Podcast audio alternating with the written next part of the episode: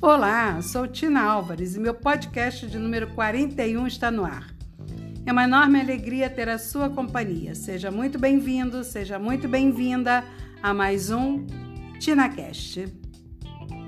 Andei sumida nas duas últimas semanas, né? Sentir a minha falta? Eu senti falta de falar com vocês. Dei uma parada no episódio 40, fazendo uma reestruturação, mas estou de volta firme e forte. A partir deste episódio, vou falar sobre um tema muito importante e que a maioria das pessoas não dá atenção e muitas têm até medo. Tchan, tchan, tchan, tchan. Qual será ou qual é o tema? Money, money, money, money, dinheiro, educação financeira. Uau, as pessoas saem correndo quando fala de educação financeira, como se fosse um bicho de sete cabeças, o bicho papão. Não, não, não é nada disso. Para começar, você sabe o que faz um educador financeiro? Muitos pensam que educador financeiro é o mesmo que consultor financeiro. Não, não, não é. Educação é conhecimento e conhecimento é poder. O povo tem medo de lidar com dinheiro. Eu conheço pessoas que têm medo até de olhar o extrato bancário. E a educação financeira não é só sobre números, planilhas e investimento vai além. É sim sobre escolhas e comportamentos. O papel social do educador financeiro é levar qualidade para as pessoas terem uma vida melhor, terem mais poder. O educador financeiro, ele tira a venda dos olhos. Ele também é um semeador de boas novas, que traz poder cada vez mais poder. E eu, semanalmente, a partir de hoje, trarei essas sementes para vocês. Gostaram? Querem receber essas sementes de boas novas semanalmente? Não vou dizer que ensinarei como ganhar milhões, que até mesmo eu não tenho milhões, de ter jatinhos, isso aí depende do propósito de cada um. Tem gente com jatinho e infeliz. Tem gente com bem menos e que é muito feliz. Já ouviu a frase: dinheiro não traz felicidade?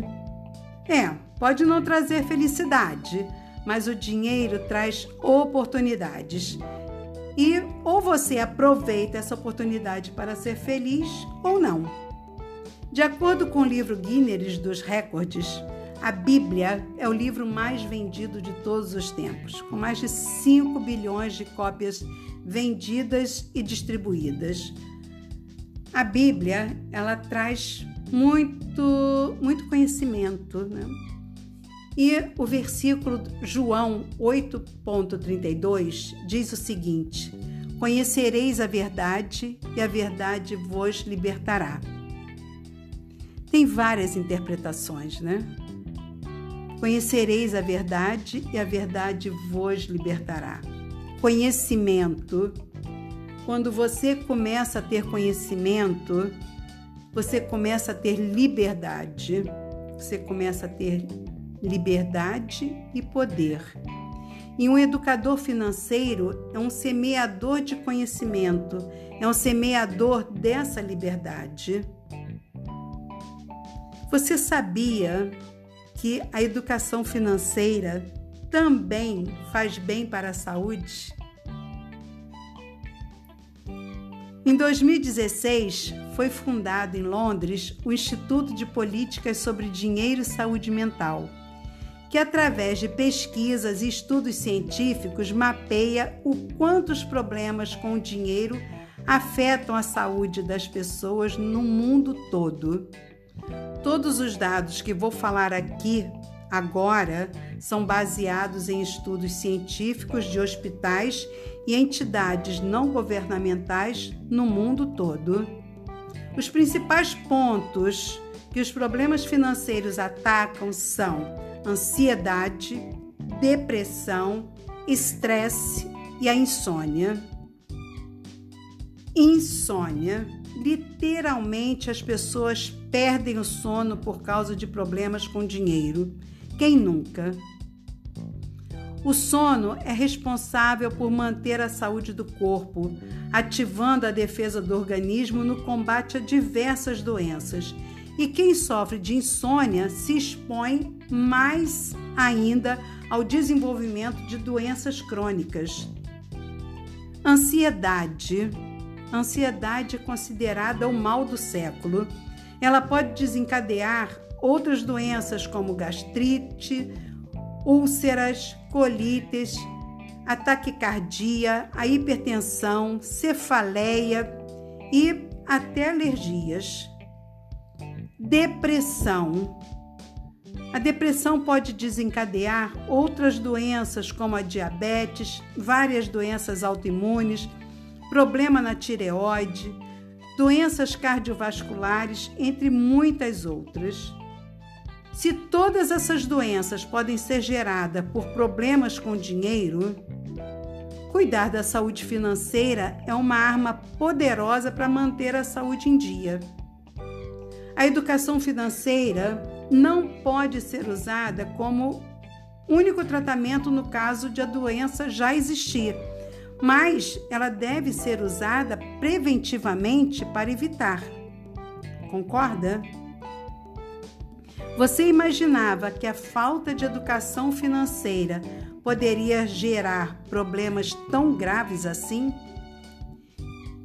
E não para por aí. A educação financeira, ela salva vidas. Problemas financeiros e a perda de renda são um dos motivos listados pela OMS, Organização Mundial da Saúde, como gatilhos que antecedem o suicídio. Você sabia? Pessoas altamente endividadas, quando não conseguem ver saída para solucionar o problema, perdem os bens, não conseguem manter o padrão de vida da família, elas se sentem tão pressionadas que algumas situações decidem acabar com a própria vida.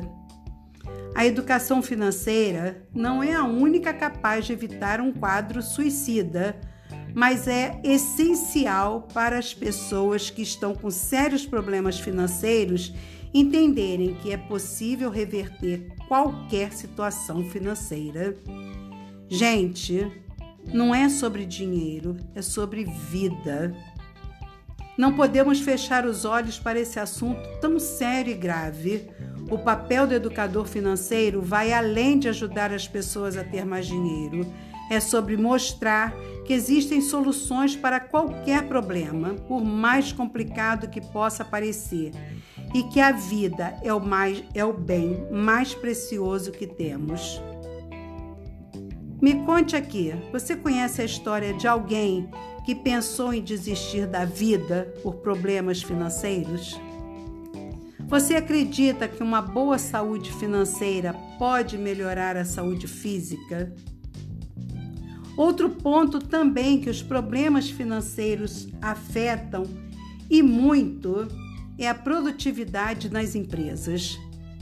As preocupações com problemas financeiros afetam a produtividade e a performance profissional das pessoas. Até me emocionei aqui agora. As pessoas com problemas financeiros podem perder cerca de uma hora pensando em como pagar suas contas enquanto estão lá na empresa trabalhando. E a perda de produtividade pode chegar a 15%, segundo um estudo realizado em Londres. Além do tempo dedicado, funcionários que estão passando por problemas financeiros se sentem menos motivados com o trabalho e podem se afastar por crises de ansiedade e depressão. Podem até mesmo sofrer acidentes, acidentes de trabalho. Empresas que investe em educação financeira tem retorno melhores com seus, é, com seus funcionários, diminuem as faltas e afastamento. E as empresas que investem em educação financeira motivam os funcionários a sentir que vale a pena trabalhar para conquistar seus sonhos e não apenas para pagar dívidas. Educação financeira, saúde e produtividade. Elas caminham juntas e, mais uma vez, não é sobre dinheiro, é sobre vida. Infelizmente, desde criança, não tivemos educação financeira e não fomos ensinados a formar poupança para um futuro.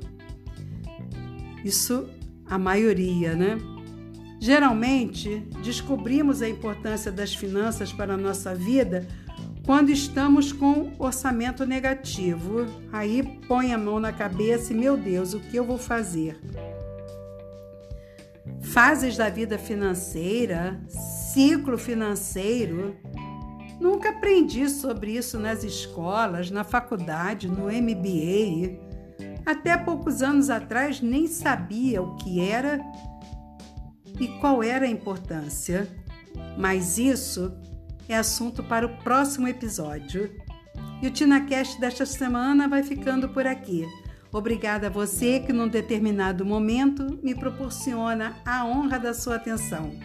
Se gostou desse podcast, desse assunto, me ajude a divulgá-lo, compartilhe com um amigo. Um forte abraço e até semana que vem.